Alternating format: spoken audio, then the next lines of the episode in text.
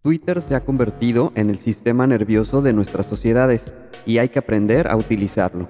José Luis Orihuela.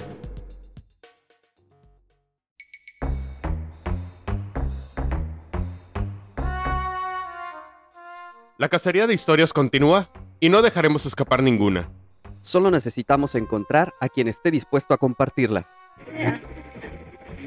Justo estaba viendo estos detalles cuando se dio cuenta de algo más perturbador. Solo podía ver de su cintura para arriba. No tenían piernas. Nunca había experimentado esa sensación. Literalmente, el estadio entero retumbaba bajo nuestros pies. Una vez más, comenzó a sonar el teléfono. No quería contestar, pero el sonido me estaba volviendo loco. Por si fuera poco, en el horizonte, un rayo azota la cima de la montaña, justo en la dirección hacia donde nos dirigimos, haciendo temblar la tierra bajo nuestros pies. Soy Pablo. Yo Miguel. Y juntos somos Cazadores de Historias.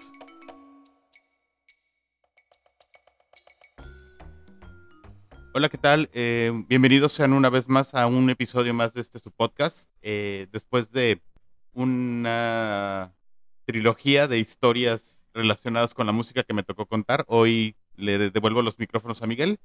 Por el intro creo que nos vamos a introducir un poco otra vez al Twitter, que creo que últimamente ha sido tu fuerte de inspiración para muchos de nuestros relatos, ¿no? Es correcto. ¿Cómo estás, Mike? Muy bien, muy buenos días para todos. Sí, como ya lo habíamos hecho alguna vez en la temporada pasada, estamos regresando al Twitter como fuente de inspiración de historias. En aquella vez, si no me equivoco, contamos un par de historias de José Manuel Zápico con su cuenta de Twitter. Y hoy traigo un par de historias muy interesantes que encontré en otra cuenta con unos hilos bastante interesantes y muy atractivos. En este caso, pues se lo quiero agradecer mucho a Judith Romero. También es española, como la vez pasada. Ajá. Ahí vamos a poner su usuario de Twitter para que puedan seguirla y encontrar estos hilos. Es escritora. Les digo la cuenta de todas maneras, es @Wurzel, se los deletreo, @WURTZ, el número 3 y la L, Wurzel. Entonces, para que se echen un clavado, hay historias muy buenas de todo tipo y pues síganla, ahí las van a encontrar. Y como les decía, el día de hoy traigo dos historias que nos hizo el favor de permitir contarlos aquí. ¿Cómo ves? Adelante. Muy bien, vamos a empezar con la primera. Esta se titula Wych Elm. Siéntense y pónganse cómodos, que les voy a contar una historia que pasó hace tiempo, entre las verdes y apacibles colinas de la campiña inglesa. Nuestra historia transcurre en Hagley, un pueblecito del condado de Worcestershire, ahí en las tierras propiedad de Lord Cobham, donde hay un bosquecillo conocido como Hagley Wood. El 18 de abril de 1943, 4 chicos del pueblo, Robert, Tommy, Bob y Fred, decidieron internarse en el bosque para robar huevos de los nidos. Una vez ahí, los chicos encontraron un enorme olmo de montaña, conocido en inglés como Wych Elm. Creyendo que sería un buen sitio donde encontrar nidos, Bob decidió trepar, pero no fue un nido lo que encontró. Ahí, en el tronco hueco del olmo, Bob se topó con un cráneo humano, todavía con restos de cabello y casi con todos los dientes. Los chicos temieron ser castigados si explicaban lo que habían encontrado, ya que estaban en el bosque de forma ilegal. Dejaron el cráneo de nuevo en el árbol y volvieron a sus casas sin contarle nada a nadie. Pero el más joven, Tommy, no podía quitarse de la cabeza lo sucedido y acabó por contárselo a sus padres. Estos, por supuesto, acudieron a la policía. Tommy los guió de regreso al árbol, que aún guardaba más sorpresas en su interior. En el tronco del viejo olmo no había solo un cráneo, no. Un esqueleto casi entero, todavía con restos de ropa y hasta un anillo de oro, fue el macabro tesoro que encontraron. El forense proporcionó 3 datos importantes: que el esqueleto era femenino, que la mujer había fallecido unos 18 meses atrás y que le faltaba una mano. También encontró un trozo de tafetán, una especie de tela, en la boca de la víctima, lo que apuntaba a que había fallecido por asfixia. Era plena Segunda Guerra Mundial y centenares de personas desaparecían cada año. Identificar a la víctima iba a ser complicado, pero la policía se puso a trabajar. Consultaron denuncia tras denuncia, expediente tras expediente, pero no encontraron nada. La mujer del árbol parecía no haber existido. Pero el día de Navidad de 1943 amaneció con una nueva sorpresa. En una pared de Birmingham, alguien dejó un extraño mensaje. "Who put Bella down the Wych Elm in Hagley Wood?" Es decir, ¿quién puso a Bella dentro del viejo olmo en Hagley Wood? A lo largo de 1944, mensajes similares, todos escritos por la misma mano, siguieron apareciendo por la zona. Alguien parecía saber algo sobre la mujer del árbol, pero como ella, la policía era incapaz de saber quién era. Pero, ¿quién era Bella? Muchos fueron los que en algún momento dijeron conocer su identidad, o al menos los motivos de su muerte. Una vecina del pueblo sugirió que su exmarido y un amigo habían matado accidentalmente a una mujer, quizá una prostituta, al encerrarla en un árbol para darle un escarmiento por ir borracho. Pero el hombre en cuestión, Jack Mossop, se volvió loco y falleció en el psiquiátrico, sin poder verificar nunca su historia. Del supuesto amigo nunca se supo nada. No faltaron, por supuesto, los que aseguraron que Bella era una espía nazi. Incluso se le dio un nombre y un rostro, los de Clara Bauerle, cantante de cabaret y amante del espía Joseph Jacobs. Antes de convertirse en la última persona ejecutada en la Torre de Londres, Jacobs había confesado que Clara debería haberse reunido con él en Inglaterra, pero había desaparecido sin dejar rastro. ¿Había sido capturada y eliminada por un buen samaritano de Hagley? No parece el caso. La nieta de Jacobs confirmó hace poco que Clara Bauerle había fallecido de forma casi anónima en Berlín a finales de 1942, víctima de una sobredosis de barbitúricos. Pero el giro más extraño a la historia de Bella estaba por llegar, y lo hizo en 1945, de la mano de una antropóloga junto a un nuevo y extraño asesinato. El día de San Valentín, a última hora de la tarde, unos vecinos de Lower Kington, un pueblecito cercano a Hagley, hallaron el cadáver de Charles Walton, un agricultor del pueblo.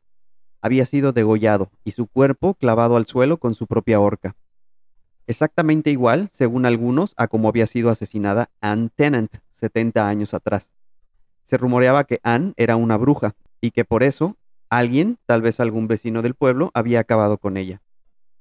¿Era Charles Walton un brujo? Algunos decían que sí, pero para Margaret Murray, antropóloga del University College de Londres, la respuesta era algo distinta. Para la profesora Murray, la muerte de Charles era una parte de una serie de rituales de magia negra, de la que Bella también había formado parte. Según ella, a Bella le faltaba una mano porque con ella habían intentado crear una mano de gloria. Algo salió mal y su cuerpo fue ocultado en el árbol, a la espera de un momento más propicio que nunca llegó. Así pues, Charles fue el siguiente elegido. ¿Por quién? ¿Para qué? Y es que la zona en la que se encuentra tanto Hagley como Lower Kington tiene una historia, digamos, peculiar. En 1999, un periodista que investigaba la historia de Bella reveló que había encontrado cartas y documentos relatando cómo Hagley Wood había sido lugar habitual de reuniones de brujas hasta poco antes de la Segunda Guerra Mundial. Muchos sucesos extraños se achacaron al paso de grupos gitanos nómadas, ya iban bien de racismo en la época, pero las cartas mostraban que muy probablemente los involucrados en aquellas reuniones eran los propios vecinos de la zona. Incluso un bar local llamado The Gypsy's Tent tenía fama de estar embrujado y de ser lugar plagado de fenómenos extraños. Pero ni el periodista ni la profesora Murray pudieron sacar más en claro. Los testigos de ambos sucesos hace tiempo que están tan muertos como Bella. El bar dio paso a un hotel barato y la historia se convirtió en leyenda. Los restos de Bella desaparecieron también. El forense del caso los cedió, aunque hay quien dicen que los vendió, a la Universidad de Birmingham, y ahí es donde su rastro se pierde para siempre. Si se conservan sus pertenencias, solo la policía lo sabe.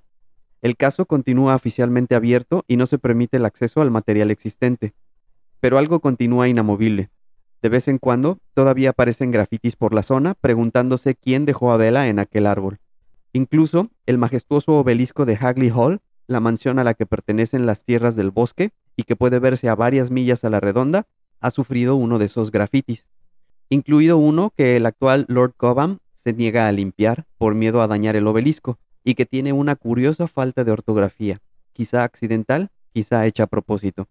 Uno que imperturbable le pregunta al espectador, ¿quién puso a Bella en el olmo de las brujas? Ya había leído de esa historia hace tiempo, pero hasta donde yo sé, creo que sigue siendo un misterio sin resolver, ¿verdad? Me parece que sí. De hecho, pues yo me quedé con lo que nos puso nuestra compañera aquí en el hilo y, bueno, me llamó mucho la atención. Yo no conocía esa historia, uh-huh. pero sí, hasta donde tengo entendido, nunca se resolvió esa situación. Creo que la teoría más aceptada, o por lo menos la que más credibilidad tiene, es la de que era un espía nazi, ¿no? O a lo mejor es como que la más, no sé cómo decirlo, sí. ¿Creíble? Pues, ajá, puede ser. Sí. Pero bueno, hay un misterio que todavía sigue sin resolverse, ¿no? Sí, me gustó mucho precisamente por la intriga o por la duda de saber quién era realmente esta mujer y por uh-huh. las pintas que siguieron apareciendo hasta mucho tiempo después. Sí, porque no fue en un tiempo lineal de días, sino años después seguían apareciendo pistas y sobre todo lo del grafiti que apareció de quién la puso en el olmo, ¿no? Eso.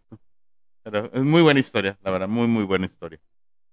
Pues bueno, vamos a pasar a la segunda. Bueno, obviamente ya les dije, también es de la misma cuenta de Twitter donde sacamos esta otra historia, que se llama El cementerio de Edimburgo. Hola niños, hoy he decidido llevarlos de excursión. Nuestro destino será la hermosa Edimburgo, ciudad de reyes, de leyendas y de historias, algunas más obscuras que otras. Acérquense que estamos por empezar. En el casco antiguo de Edimburgo, cerca de la famosa Milla Real, se encuentra el cementerio de Greyfriars. Es un lugar antiguo y atmosférico, relacionado con algunas historias entrañables como la de Greyfriars Bobby, el perrito que guardó la tumba de su dueño durante 13 años y cuya efigie podemos ver a la puerta del recinto. También es lugar de peregrinación para los fans de Harry Potter, ya que ahí se encuentra la tumba de Thomas Riddle, que sirvió de inspiración a J.K. Rowling para darle un nombre civil a Lord Voldemort. Pero el cementerio es también un lugar de tragedia y horror, además del hogar final de uno de los mayores villanos de la historia de Escocia. Y si hay que creer los rumores, todavía podemos encontrarlo paseando por ahí, y no de forma precisamente amistosa. Nuestra historia comienza en 1677, cuando el rey Carlos II decide endurecer su persecución religiosa contra los Covenanters, una escisión del presbiterianismo que llevaba siendo un dolor de cabeza para la monarquía Estuardo desde hacía 40 años. A tal efecto, nombró a Lord Advocate, o abogado de su majestad, a George Mackenzie, un abogado originario de Dundee, y le encargó solucionar definitivamente el asunto de los Covenanters. Mackenzie se puso manos a la obra con gusto. En los 9 años que permaneció en el cargo, hizo torturar y asesinar a unas 18,000 personas y se ganó el sobrenombre de Bloody Mackenzie. El 22 de junio de 1679, tras un enfrentamiento conocido como la Batalla de Bothwell Bridge, Mackenzie acorraló a unos 1,200 Covenanters en un área cerrada del cementerio. Ahí permanecieron durante meses, torturados y vejados, hasta que la mayoría de ellos murieron. Mackenzie sembró el terror durante esos 9 años, pero como a todo cerdo le llega su San Martín, Mackenzie murió finalmente en 1691. Según el dicho de algunos, era considerado un padre de familia ejemplar por todos aquellos que lo conocieron. Quién sabe si por ironía o como insulto final, sus restos fueron enterrados en un imponente mausoleo en Greyfriars, a pocos metros del lugar donde las víctimas de sus crímenes habían sido arrojadas a una fosa común. El lugar empezó a ser conocido como el Mausoleo Negro. Durante 300 años, torturador y víctimas reposaron, por decirlo de algún modo, de forma más o menos tranquila. Y entonces, en una fría noche de 1998, el infierno se desató en Greyfriars. A finales de diciembre de ese año, un vagabundo se coló en el mausoleo buscando refugio del frío y la lluvia. Quién sabe si por aburrimiento, por morbo o tal vez esperando encontrar algo de valor, el hombre decidió profanar las tumbas de la familia Mackenzie, incluyendo la de nuestro amigo George. Mientras abría las tumbas, el suelo de madera cedió y el hombre cayó a una cámara situada bajo el mausoleo. Su contenido, docenas y docenas de cadáveres, no de las víctimas de Mackenzie, sino de una fosa común ilegal de los tiempos de la peste negra que acababa de encontrar. Un apunte: dado que la fosa había permanecido totalmente sellada durante siglos, los cadáveres no eran exactamente esqueletos o momias. Muchos estaban aún en procesos de descomposición. Como podrán imaginar, nuestro intrépido amigo huyó despavorido, dándole de paso un susto de muerte al guardia de seguridad de un edificio cercano, que contempló estupefacto cómo un hombre ensangrentado y con la ropa rota salía gritando del cementerio en plena tormenta. A partir de aquella noche, los incidentes, digamos, extraños, se desataron en Greyfriars. Distintas personas aseguraron haber sufrido golpes, cortes y hasta mordiscos. Al menos 2 personas aparecieron inconscientes con marcas de estrangulamiento. Abrumado, el ayuntamiento de Edimburgo cerró la zona del mausoleo y prohibió el paso a todo aquel que no tuviese autorización expresa del consistorio. Por supuesto, eso no impidió que la gente siguiera acercándose al mausoleo, de cazafantasmas a simples curiosos, pasando por centenares de turistas, claro. Greyfriars se convirtió en un hervidero de gente decidida a experimentar los extraños sucesos por sí mismos. Temiendo que tanta gente suelta pudiese dañar el recinto y sus monumentos, el ayuntamiento decidió conceder un permiso a un guía y escritor local, Jan Andrew Henderson, para que organizase visitas guiadas. ¿Terminó entonces la oleada de sucesos en Greyfriars? Pues más bien no. A lo largo de estos años se han contabilizado más de 450 ataques, de los cuales casi 2 centenares han terminado con gente inconsciente o en el hospital. Tirones de pelo, mordiscos, golpes, cortes, mareos y náuseas. Tenemos para escoger. Junto, por supuesto, a incendios, cámaras rotas, olores repulsivos y un enorme número de animales muertos. Todos estos sucesos han llevado a que el poltergeist Mackenzie, como se le conoce, sea el poltergeist mejor documentado de la historia. Un último y trágico apunte. En 1999, Colin Grant, ministro de una iglesia espiritualista, intentó practicar un exorcismo en el cementerio. Al poco de empezar, decidió parar, asegurando sentir una presión física que atribuyó a cientos de almas intentando pasar al otro lado. A los pocos días, Grant, un hombre de salud más o menos normal, fue hallado muerto, víctima de un inesperado ataque al corazón. Nada de esto tiene por qué ser extraño, por supuesto. Las fosas comunes son habituales, la gente es torpe y se da golpes que luego no recuerda, y alguien sano puede sufrir un infarto. Nada sucede en el Mausoleo Negro que no se puede explicar por razones totalmente lógicas, y no por la presencia del malévolo espíritu de un asesino de masas. ¿Ustedes se atreven a entrar? Pues yo sí quiero ir, la verdad. Y aunque como al final dice, ¿no?, todas las muertes pueden llegar a tener una explicación racional y lógica, pues aquí lo contradictorio es que pues puedes ligarlas también con el fenómeno del poltergeist, ¿no? Correcto, sí. Pero la verdad es que es muy buena historia, sí. Y no creo que sea un fenómeno aislado el de ese tipo, ¿no? En un cementerio, a lo mejor ahí por ser un lugar tan histórico. Hace tiempo había leído que Edimburgo es una de las ciudades más embrujadas del mundo, sí, ¿no? Porque uh-huh. hay muchos fenómenos por el estilo, ¿no? Y que incluso por el tipo de arquitectura de la ciudad, al ser una ciudad pues medieval, por así decirlo, y demás. Pero sí se me antojaría ir, la verdad, aunque me jalen el pelo. Sí, mira, de hecho, Escocia es uno de los lugares que tengo yo como en mi lista de lugares que me gustaría visitar. Sí, no solo por este tipo de lugares, sino porque precisamente es un lugar de muchísima historia, sí, claro. Y libros, bibliotecas, sí. Muy padre. Sí, la verdad es que muy buena historia esta segunda, digo la primera también, pero en la primera pues ya la conocía. Ya la conocías. Entonces uh-huh. No, pero esta sí segunda no tenía conocimiento alguno ni del fenómeno ni del cementerio, ¿no? Pero sí. No me sorprende que sea en Edimburgo, ¿no? Uh-huh. Al final de cuentas, pero sí, yo sí voy. Sí, sí.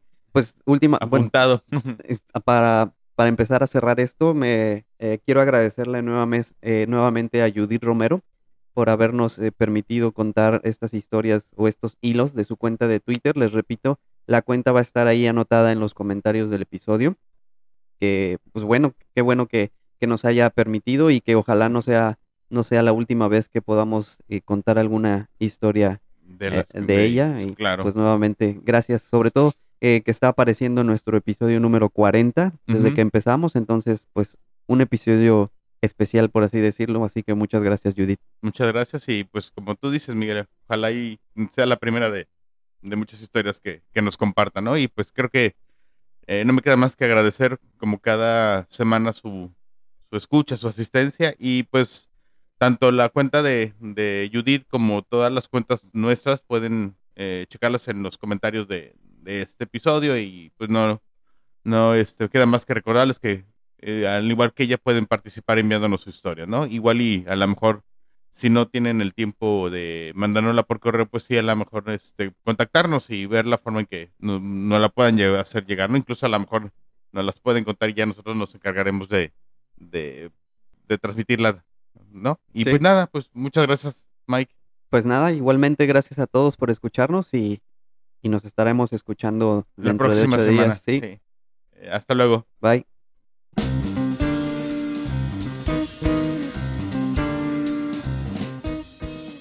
Porque la vida es una colección interminable de historias y todos tenemos una que contar, esto es Cazadores de Historias, el podcast.